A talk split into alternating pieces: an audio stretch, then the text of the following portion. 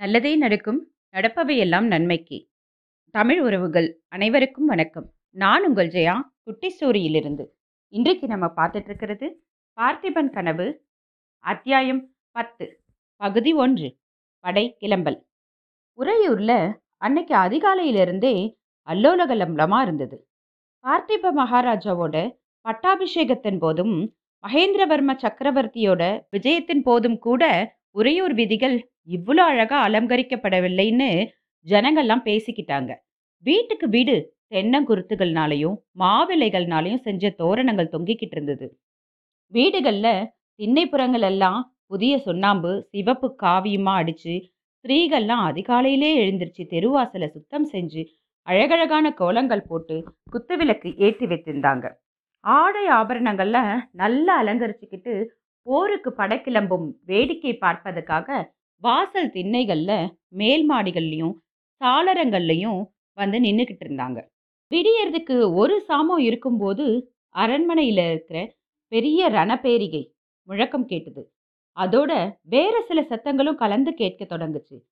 குதிரைகள் கணக்கிற சத்தம் யுத்த வீரர்கள் ஒருத்தரை ஒருத்தர் கூவி அழைக்கும் குரல் அவங்களுக்கு இடையிலேயே எழுப்பிய வீர முழக்கங்களின் ஒளி வேல்கள் வாள்கள் ஒன்றோடொன்று உராயும் போது உண்டான ஒளி போருக்கு புறப்படும் வீரர்கள் அவர்களோட தாய்மார்கள் வாழ்த்தி அனுப்பும் குரல் காதலிகள் காதலர்களுக்கு விடை கொடுக்கும் குரல் இப்படின்னு வழக்கத்துக்கு முன்னதாவே எல்லாருமே எழுந்து அவங்கவுங்க வேலையை செஞ்சுக்கிட்டு இருக்கிற சத்தம் அற்புதமா கேட்டுக்கிட்டு இருந்தது. சூரிய உதயத்துக்கு முன்னாடியிலிருந்தே அரண்மனை வாசல்ல போர் வீரர்கள் வந்து குவிய தொடங்கிட்டாங்க. படை தலைவர்கள் அவங்கள அணிவகுத்து நிற்க செஞ்சாங்க. வரிசை வரிசையா குதிரை படைகளும் யானை படைகளும் காலாட்படைகளும் அணிவகுத்து நின்னது. எல்லா படைகளுக்கும் முன்னால சோழர்களோட புலிக்கொடி வானலாவி பறந்தது.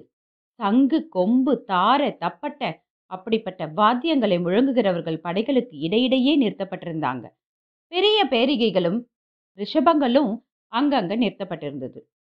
பட்டத்து போர் யானை அழகா அலங்கரிக்கப்பட்டு அரண்மனை வாசல்ல கொண்டு வந்து நிறுத்தப்பட்டிருந்தது. இப்படியா எல்லாமே ரெடி ஆயிடுச்சு போருக்கு போறதுக்கு. இந்த மாதிரி அணிவகுப்பு நடந்து கொண்டிருக்கும் போது அடிக்கடி போர் வீரர்களும் வெற்றிவேல் வீரவேல் அப்படின்னு முழக்கம் செஞ்சுக்கிட்டு இருந்தாங்க.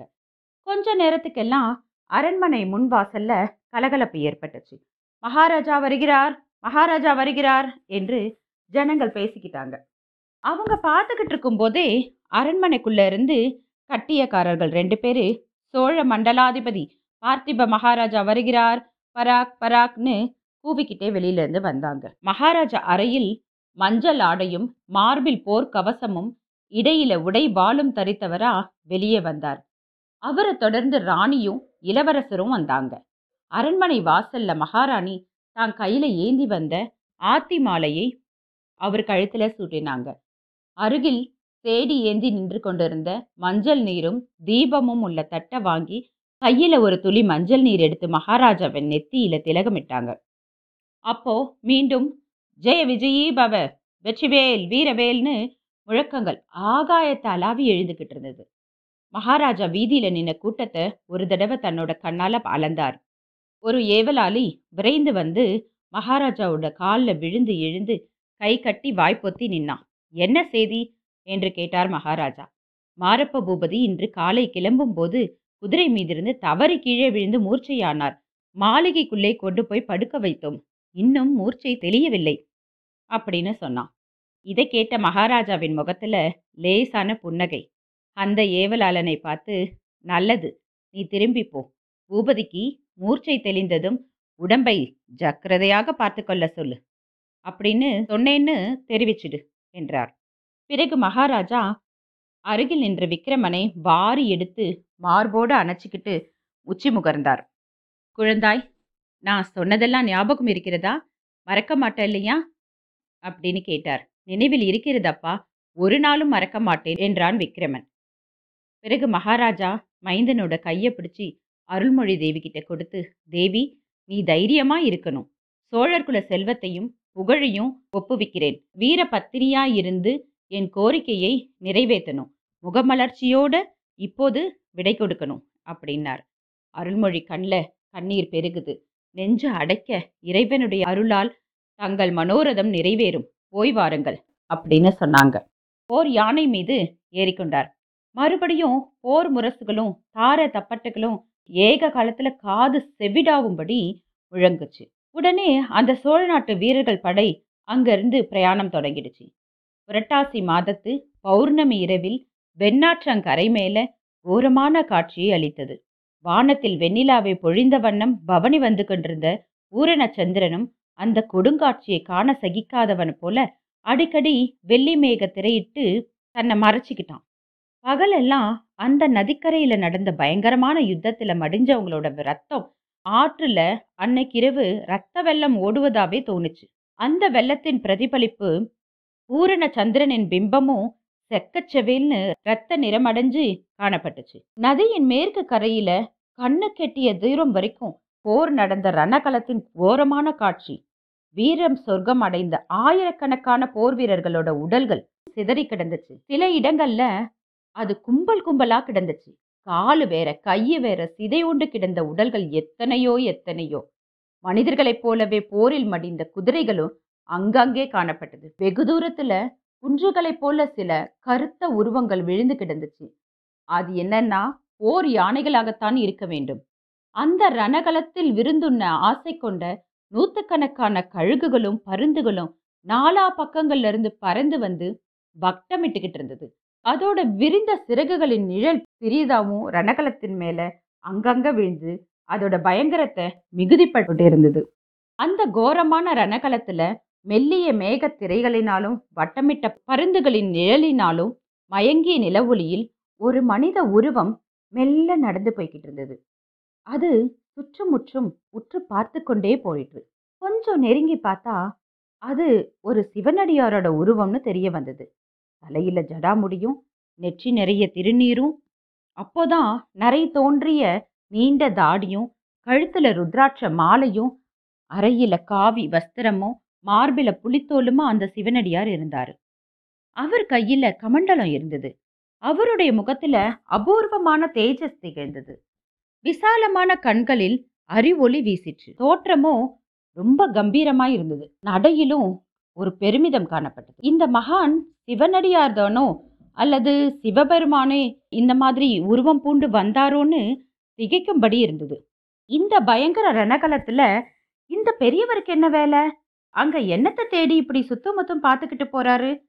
சிவனடியார் எந்த திசையை நோக்கி போனாரோ அதுக்கு எதிர் திசையில கொஞ்ச தூரத்துல கருங்குன்று ஒன்று நகர்ந்து வருவது போல ஒரு பிரம்மாண்ட உருவம் அசைந்து வர்றது தெரிந்தது. அது சோழ மன்னரின் பட்டத்து போர் யானை. அதை கண்டதும் சிவனடியார் கொஞ்சம் தயங்கி தான் நின்ற இடத்திலேயே நின்னாரு. யானையின் தேகத்துல பல இடங்கள்ல காயம் பட்டு ரத்தம் வடிந்துகிட்டு இருந்துச்சு. நடக்க முடியாம அது தள்ளாடி தள்ளாடி நடந்தது. நல்லாவே தெரிஞ்சது. கீழே கிடந்த போர் வீரர்களின் உயிரற்ற உடல்களை மிதிக்க கூடாதுன்னு ஜாக்கிரதையா அடியெடுத்து வச்சு நடந்தது. துதிக்கைய அப்படியும் இப்படியும் நீட்டி அங்கே கிடந்த உடல்கள் எல்லாம் தடவி தடவி பார்த்துக்கிட்டே வந்தது. அந்த யானை யாரையோ தேடி வர்றது மாதிரியே தோணுச்சு. கொஞ்ச நேரத்துக்கெல்லாம் அந்த பட்டத்து யானையானது வீரற்ற உடம்புகள் குவியலா ஒன்று மேல ஒன்று கிடந்த ஒரு இடத்துக்கு வந்து நின்னுது. அந்த உடல்களை ஒவ்வொன்றாக எடுத்து அப்பால மெதுவா வைக்க தொடங்குச்சு. இதை பார்த்ததும் சிவனடியார் இன்னும் கொஞ்சம் நெருங்கி கிட்ட போய் பார்த்தாரு. சமீபத்துல தனிச்சு நின்ற ஒரு கருவேல மரத்தின் மறைவில் நின்று யானையின் செய்கையை உற்று பார்த்துட்டு இருந்தாரு. யானை அந்த உயிரற்ற உடல்களை ஒவ்வொன்றா எடுத்து அப்புறப்படுத்துச்சு. எல்லாத்துக்கும் அடியில இருந்த உடலை உத்து நோக்கி பார்த்தது. அதை துதிக்கையினால மூணு தடவை மெதுவா தடவி கொடுத்துச்சு. அப்புறம் அங்கிருந்து நகர்ந்து கொஞ்ச தூரத்துல வெறுமையா இருந்த இடத்துக்கு போச்சு.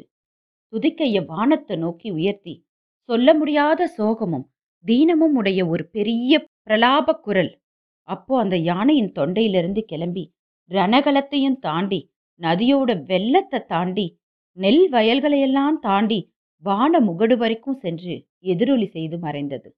அந்த மாதிரி பிரலாபித்து விட்டு அந்த யானை குன்று மேல சாஞ்சு கீழே விழுந்தது. சில வினாடிகளுக்கெல்லாம் பூகம்பத்தின் போது மலை அதிர்வது போல அந்த பேருடல் ரெண்டு தடவை அதிர்ந்துச்சு. அப்புறம் ஒண்ணுமே இல்லை. எல்லையற்ற அமைதிதான். சிவனடியார் கருவேல மரத்தின் மறைவிலிருந்து வெளிவந்து யானை தேடி கண்டுபிடித்த உடல் கிடந்த இடத்தை நோக்கி வந்தார். அதன் அருகில் வந்து கொஞ்ச நேரம் உத்து பார்த்தார். பார்த்திப மகாராஜாவின் உடல்தான் அது என்பதை கண்டார். உடனே அவ்விடத்தில் உட்கார்ந்து அவ்வுடலின் நெற்றியையும் மார்பையும் தொட்டு பார்த்தார். பிறகு தலையை எடுத்து தன் மடி மீது வைத்துக் கொண்டார். கமண்டலத்திலிருந்து கொஞ்சம் ஜலம் எடுத்து முகத்தில் தெளித்தார். உயிரற்று தோன்றிய அந்த முகத்தில் சிறிது நேரத்துக்கெல்லாம் ஜீவகளை தளிர்த்தது மெதுவாக கண்கள் திறந்தன. பாதி திறந்த கண்களால் பார்த்திபன் சிவனடியாரை உற்று பார்த்தான். சுவாமி தாங்கள் யார்? என்று தீனமான வார்த்தைகள் அவன் வாயிலிருந்து வந்தன. அம்பலத்தாடும் பெருமானின் அடியார்க்கு அடியவன் நான் அப்பா. இன்று நடந்த யுத்தத்தில் உன்னுடைய ஆச்சரியமான வீரச் செயல்களைப் பற்றி கேள்விப்பட்டேன். அப்பேற்பட்ட மாவீரனை தரிசிக்க வேண்டுமென்னு வந்தேன். பார்த்திபா உன்னுடைய மாசற்ற சுத்த வீரத்தின் புகழ் என்னென்னைக்கும் இவ்வுலகத்துல மறையாது என்றார் அந்த பெரியவர். யுத்தம் என்னவாய் முடிந்தது சுவாமி? என்று பார்த்திபனின் ஈனஸ்வரத்தின் கேட்டான். அவனுடைய ஒளிமங்கிய கண்கள் அப்போது அளவிலாத ஆவல் காணப்பட்டது. அதை பற்றி சந்தேகம் உனக்கு இருக்கிறதா பார்த்திபா? அதோ கேள் பல்லவ சைன்யத்தின் ஜெய கோலாகலத்தை. பார்த்திபன் முகம் சினுங்கி போயிடுச்சு. அதை நான் கேட்கவில்லை சுவாமி. சோழ சைன்யத்திலே யாராவது? என்று மேலே சொல்லத் தயங்கினான்.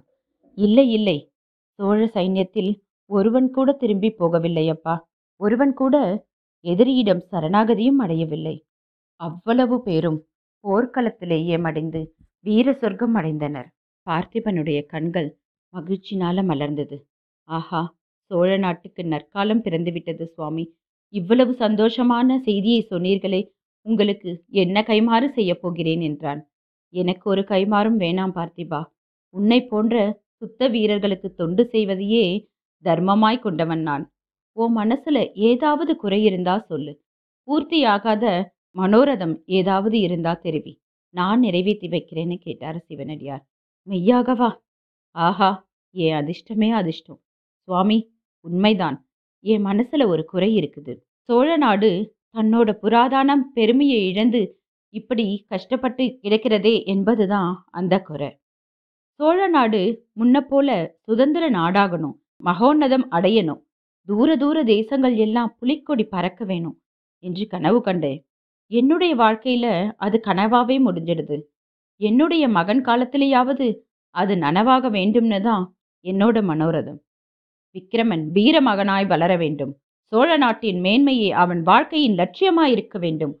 உயிர் பெரிதல்ல சுகம் பெரியதல்ல. மானமுள்ள வீரமே பெரியவை. அப்படின்னு அவனுக்கு போதிக்க வேண்டும். அந்நியருக்கு பயந்து வாழும் வாழ்க்கையை அவன் வெறுக்க வேண்டும். சுவாமி இந்த வரந்தான் தாங்களிடம் கேட்கிறேன். தருவீங்களா? என்றான் பார்த்திபன். சக்தியற்ற அவனது உடம்புல இவ்வளவு ஆவேசமா பேசும் வலிமை அப்போது எப்படிதான் வந்ததோ தெரியாது. சிவனடியார் சாந்தமான குரல்ல பார்த்திபா உன்னுடைய மனோரதத்தை நிறைவேற்றுவேன். நான் உயிரோடு இருந்தால் அப்படின்னு சொன்னாரு. என் பாக்கியமே பாக்கியம் என்ற பார்த்திபன் இனி எனக்கு ஒரு குறையும் இல்லை. ஆனா தாங்கள் யார் சுவாமி? நான் அல்லும் பகலும் வழிபட்ட சிவபெருமான் தானோ? ஆஹா தங்கள் முகத்தில் அபூர்வ தேஜஸ் தொலிக்கிறதே. எங்கள் குலதெய்வமான ஸ்ரீரங்கநாதனேதான் ஒருவேளை இந்த உருவெடுத்து அப்படின்னு முடிக்கிறதுக்குள்ள இல்லை பார்த்திபா இல்லை. அப்படியெல்லாம் தெய்வ நிந்தனை செய்யாதே என்று அவனை நிறுத்தினார். பிறகு அவர் நானும் உன்னை போல் அற்ப ஆயுளுடைய மனிதன்தான். நான் யாரென்று உனக்கு அவசியம் தெரிந்து கொள்ள வேண்டுமா? அப்படியானால் இதோ பார் என்று சொல்லி தம் தலைமீதிருந்த ஜடாமுடியையும் முகத்தை மறைத்த தாடி மீசையையும் லேசாக கையில் எடுத்தார்.